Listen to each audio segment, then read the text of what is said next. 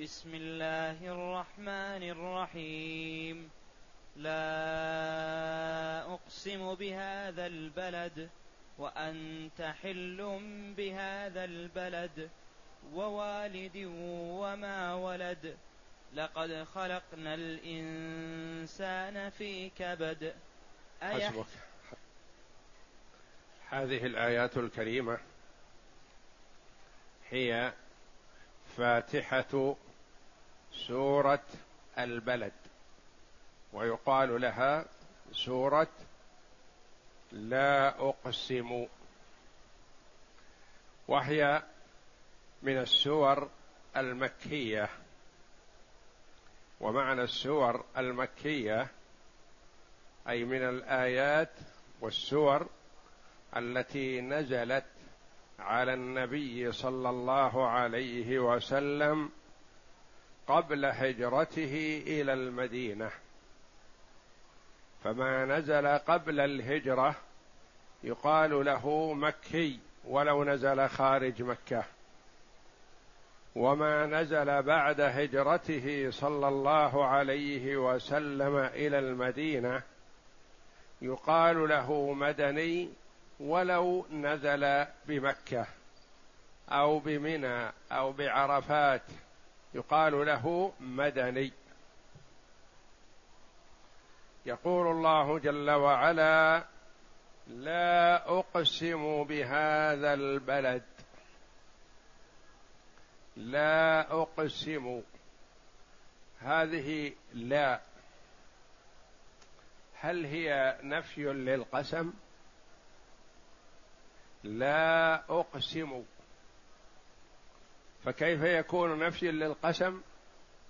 وقد أقسم الله جل وعلا بالبلد الأمين في قوله تعالى والتين والزيتون وطور سينين وهذا البلد الأمين.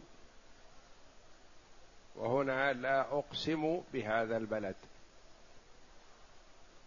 هذه لا على القول المختار أنها ليست نفي للقسم. وإنما الخلاف بين العلماء رحمهم الله. هل هي نافية أو ليست بنافية بل هي زائدة للتأكيد؟ وكثيرا ما يأتي في الكلام العربي. وقد أتى بالقرآن لفظ لا غير نافية ولا ناهية. ما منعك أن لا تسجد إذ أمرتك؟ ما منعك أن تسجد.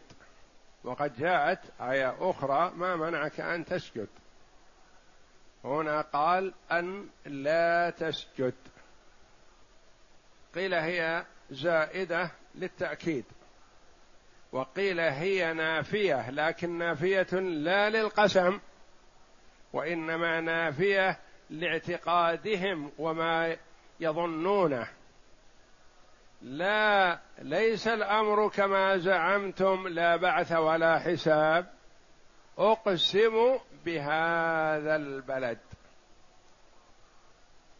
يعني اذا لا هذه ليست نفي للقسم وإنما هي إما نفي لاعتقادهم أو نفي أو ليست بنافية وإنما هي مزيدة وتأتي في النثر والشعر زيادة لا. يقول الشاعر العربي تذكرت ليلى فاعترفني فاعترتني صبابة وكاد صميم القلب لا يتصدع. والمقصود وكاد صميم القلب يتصدع. لأنه يقول كاد صميم قلبي يتصدع لكن أدخل لا. ومنه قول الله جل وعلا ما منعك أن لا تسجد إذ أمرتك. ما منعك أن تسجد؟ ما الذي منعك من السجود؟ والقسم هنا قسم بالبلد. لا أقسم بهذا البلد. ما المراد بهذا البلد؟ هذا. الإشارة تبينه. أقسم بهذا البلد. والمراد به مكة لأنها نزلت هذه الآيات في مكة. والله جل وعلا يقسم بما شاء من خلقه.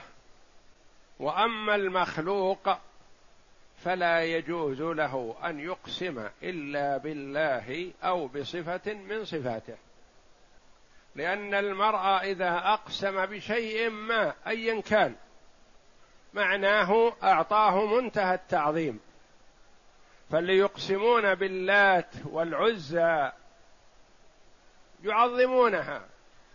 الذين يقسمون بالسادة والأولياء يعظمونهم. فمن أقسم بشيء فقد أعطاه منتهى التعظيم. ولا يجوز لمخلوق أن يعطي منتهى التعظيم إلا لمن يستحقه وهو الله جل وعلا.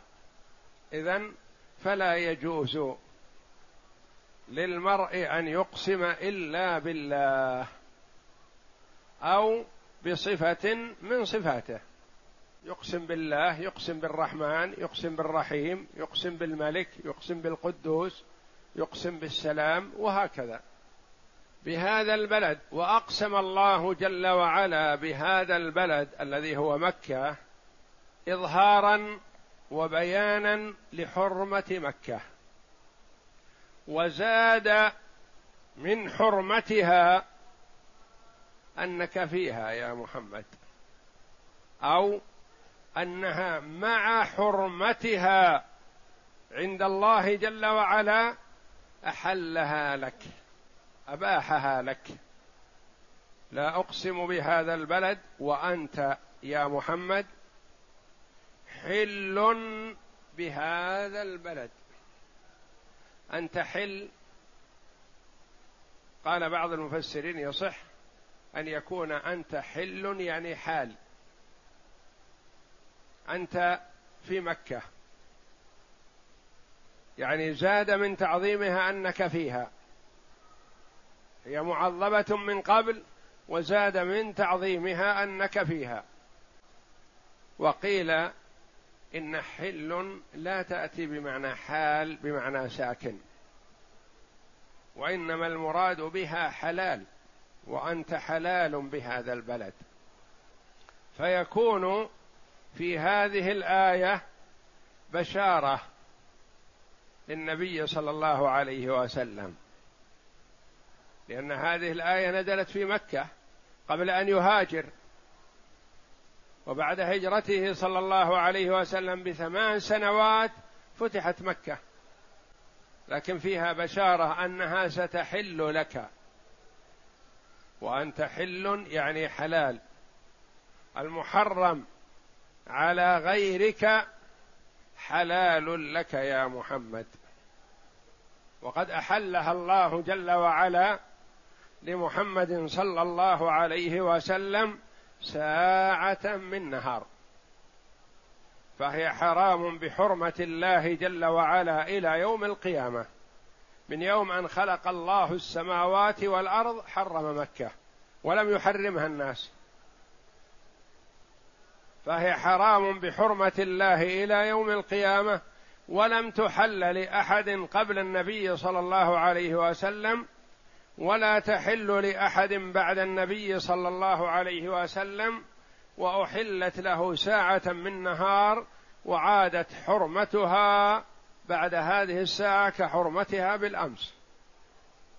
أباحها الله جل وعلا لمحمد صلى الله عليه وسلم حينما دخل مكة فاتحا في رمضان في السنة الثامنة من الهجرة وأمر بقتل من أذن بقتله صلى الله عليه وسلم ولو كان متعلقا بأستار الكعبة. ومنهم عبد الله بن خطل. أمر النبي صلى الله عليه وسلم بقتله فقتل وهو متعلق بأستار الكعبة. لأنه افترى افتراءات زائغة ضالة. والنبي صلى الله عليه وسلم سمح كريم. ولما خطب وهو ماسك بحلقة باب الكعبة وأهل مكة تحته كلهم قال ما تظنون أني فاعل بكم قالوا خيرا أخ كريم وابن أخ كريم. يعني ما جرب عليك إلا الكرم. قال اذهبوا فأنتم الطلقاء. إلا من افترى على الله. أناس جماعة أباح النبي صلى الله عليه وسلم قتلهم وأذن في ذلك ولو وجدوا متعلقين بأستار الكعبة. منهم عبد الله بن الخطل. قتله أبو برزة الأسلمي رضي الله عنه وهو متعلق بالكعبة بين الركن واليمان بين الركن والمقام. لأنه ممن أسلم وعرض الكتابة على النبي صلى الله عليه وسلم. فاستكتبه النبي صلى الله عليه وسلم وكان يملي عليه الآيات ويبدل ويغير فيها. فيقول له النبي صلى الله عليه وسلم ما كذا أمليت عليك؟ لأن الله حفظ القرآن. وافترى وقال للناس بأن محمدا يأتي بالقرآن من عند نفسه. وارتد عن الإسلام فآذن النبي صلى الله عليه وسلم بقتله يوم فتح مكة ولو كان متعلقا باستار الكعبة فقتل. قتله أبو برزة الأسلمي رضي الله عنه يقول قتلته بالسيف يوم فتح مكة. وأنت حل بهذا البلد يعني يحل لك فيها ما لا يحل لغيرك. والله جل وعلا من حرمة مكة حرم عض وقطع الشوك وحرم الصيد ولا تحل لقطتها إلا لمنشد.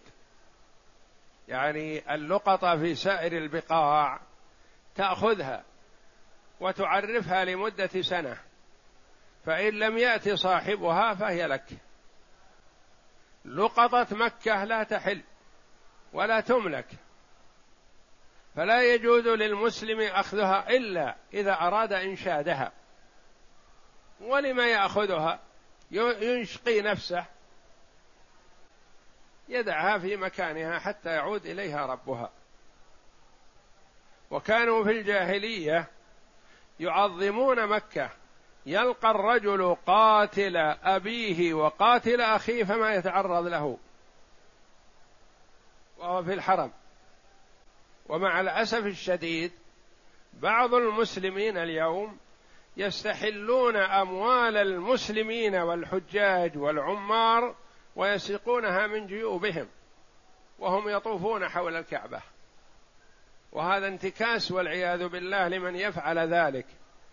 أهل الجاهلية يعظمون الحرم وهو والعياذ بالله ينتهك حرمته ويستحل مال أخيه المسلم بغير حق. وبعض الناس يستسهل في هذا ويتساهل وربما أخذ حذاء أخيه بنية أنه يتوضأ به ويعيده وهذا خطأ. لأنك أخذت حذاء أخيك بنية أنك ستعيده. جاء أخوك بعد بعدك بدقائق يريد حذاءه فلم يجده. وهل عندك علم أنه لا يأتي إليه حتى تعيده؟ أخذته فجاء يبحث عنه فلم يجده. فخرج وتركه. فتكون أخذت مال أخيك بغير حق وظلمت نفسك وظلمته. وتركته يمشي في الرمضاء. وهذا خطأ. فيجب على المسلم أن يحرم ويحترم ما حرمه الله جل وعلا. وحرمة مكة معروفة. وأخذ بها أهل الجاهلية لأن الحرمة من يوم أن خلق الله السماوات والأرض.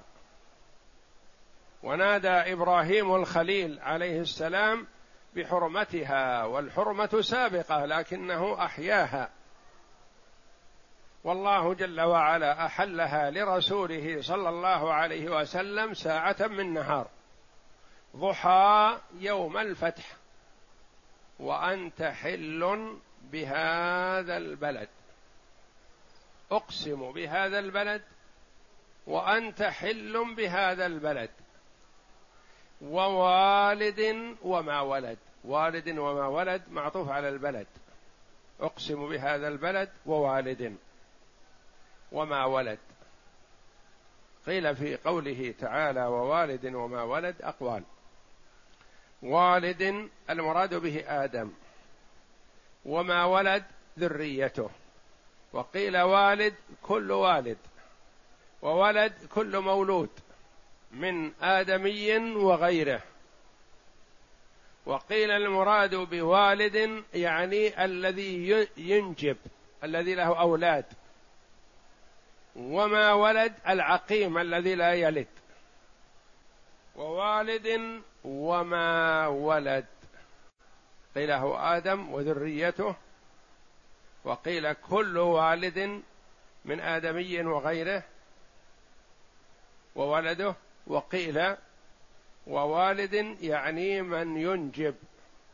وما ولد من لا إنجاب عنده من لا ينجب.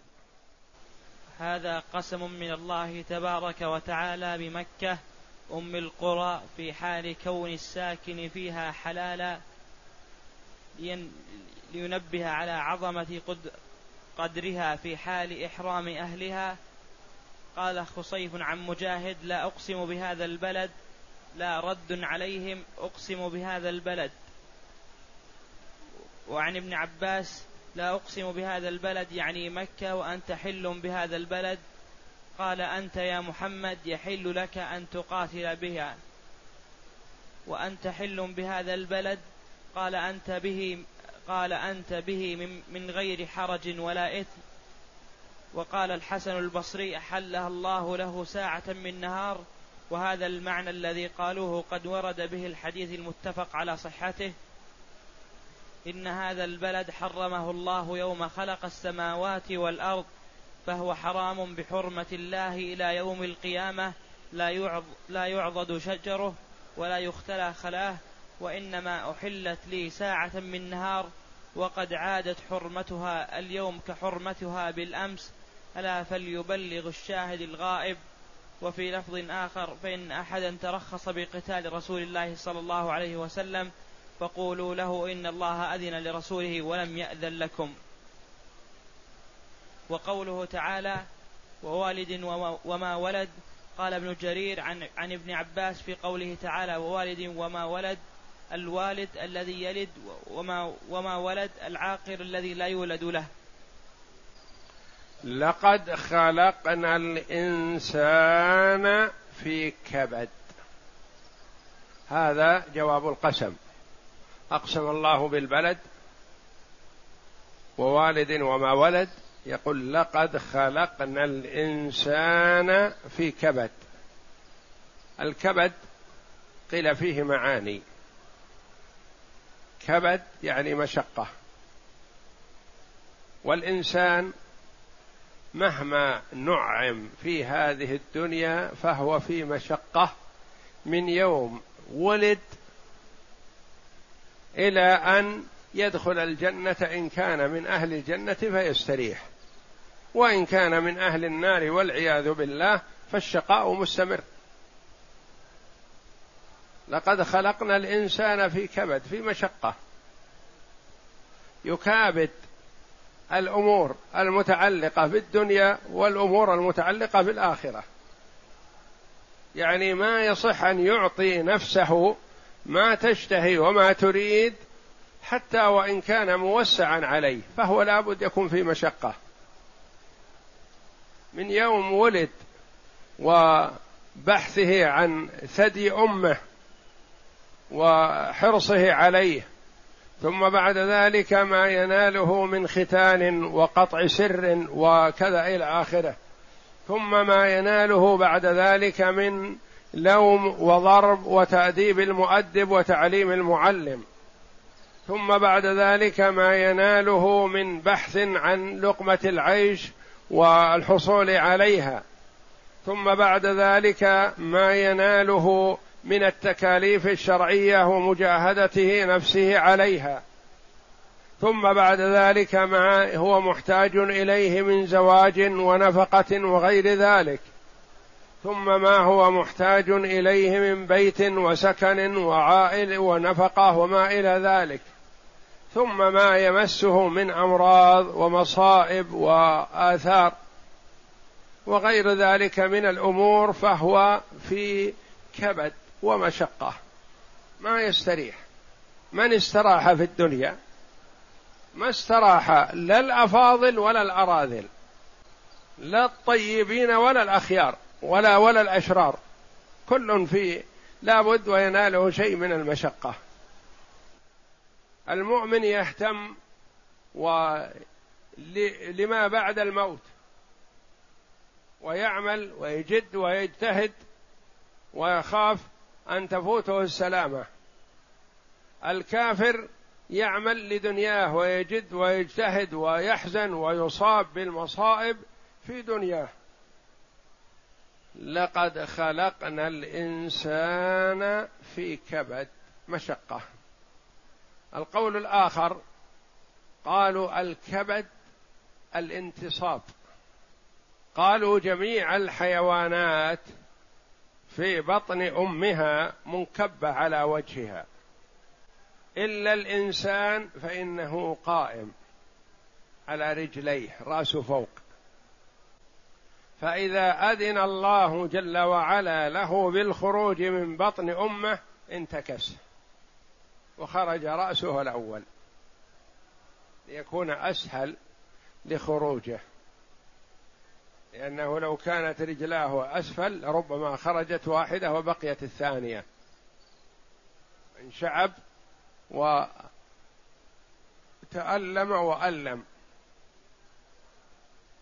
فرأس الجنين في بطن أمه فوق. كبد انتصاب. ثم بعد ولادته جميع الحيوانات رأسها مساو لدبرها. تمشي على أربع أو على بطنها.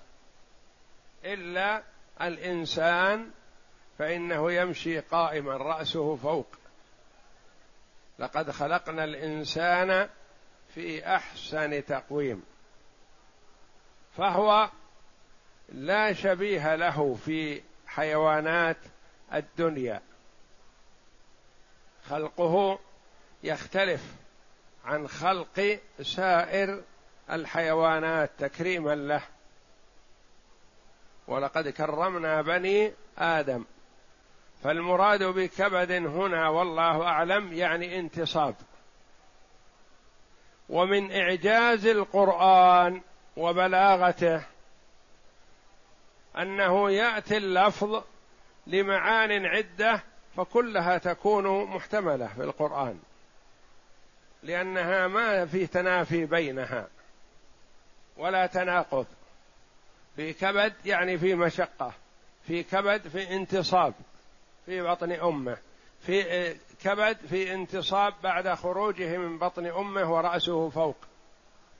فيأتي اللفظ الواحد في القرآن مشتمل على معان كثيرة وقد تراد كلها. لقد خلقنا الإنسان في كبد. هذا هو جواب القسم. وهذا الكبد مؤكد بمؤكدات. اولا أنه جاء مقرونا باللام. مقرونا بقد. جوابا لقسم مقسم عليه.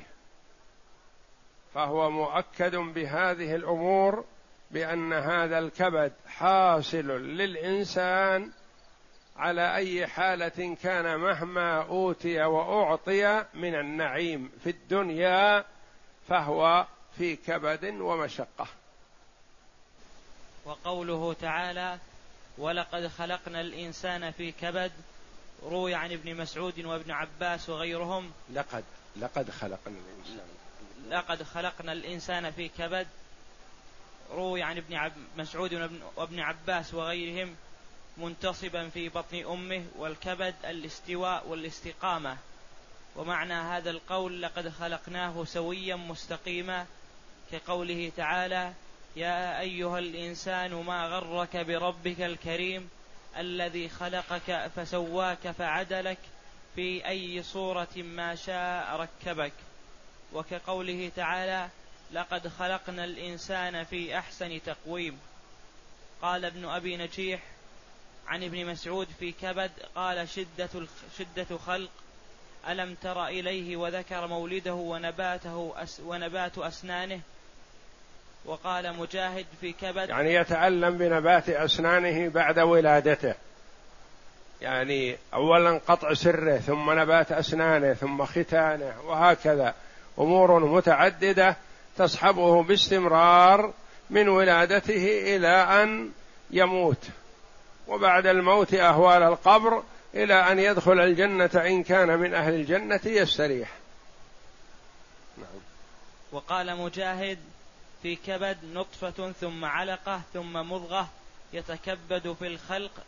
قال مجاهد وهو كقوله تعالى حملته أمه كرها ووضعته كرها أرضعته كرها ومعيشته كره فهو يكابد ذلك. يقال ما خلق الله خلقا يكابد ما كابده ابن آدم. لأن ابن آدم يكابد أمورا عظيمة بخلاف سائر الحيوانات فهي لا تهتم. فابن آدم في كبد كما قال الله جل وعلا لقد خلقنا الإنسان في كبد وهو على كل إذا كان مؤمن فهو في مع كبده ومع ما هو فيه من المشقة فهو مأجور عجبا لأمر المؤمن إن أمره كله له خير. والمؤمن يؤجر على الشوكة يشاكها. فالهم والغم والحزن والمرض وضيق النفس وغير ذلك من الأمور المؤمن يؤجر عليها. والكافر والفاجر تحصل عليه ويحصل عليه ما حصل ويحرم الأجر لأنه يتضجر ويجزع ولا يصبر. والله أعلم. وصلى الله وسلم وبارك على عبده ورسول نبينا محمد وعلى آله وصحبه أجمعين.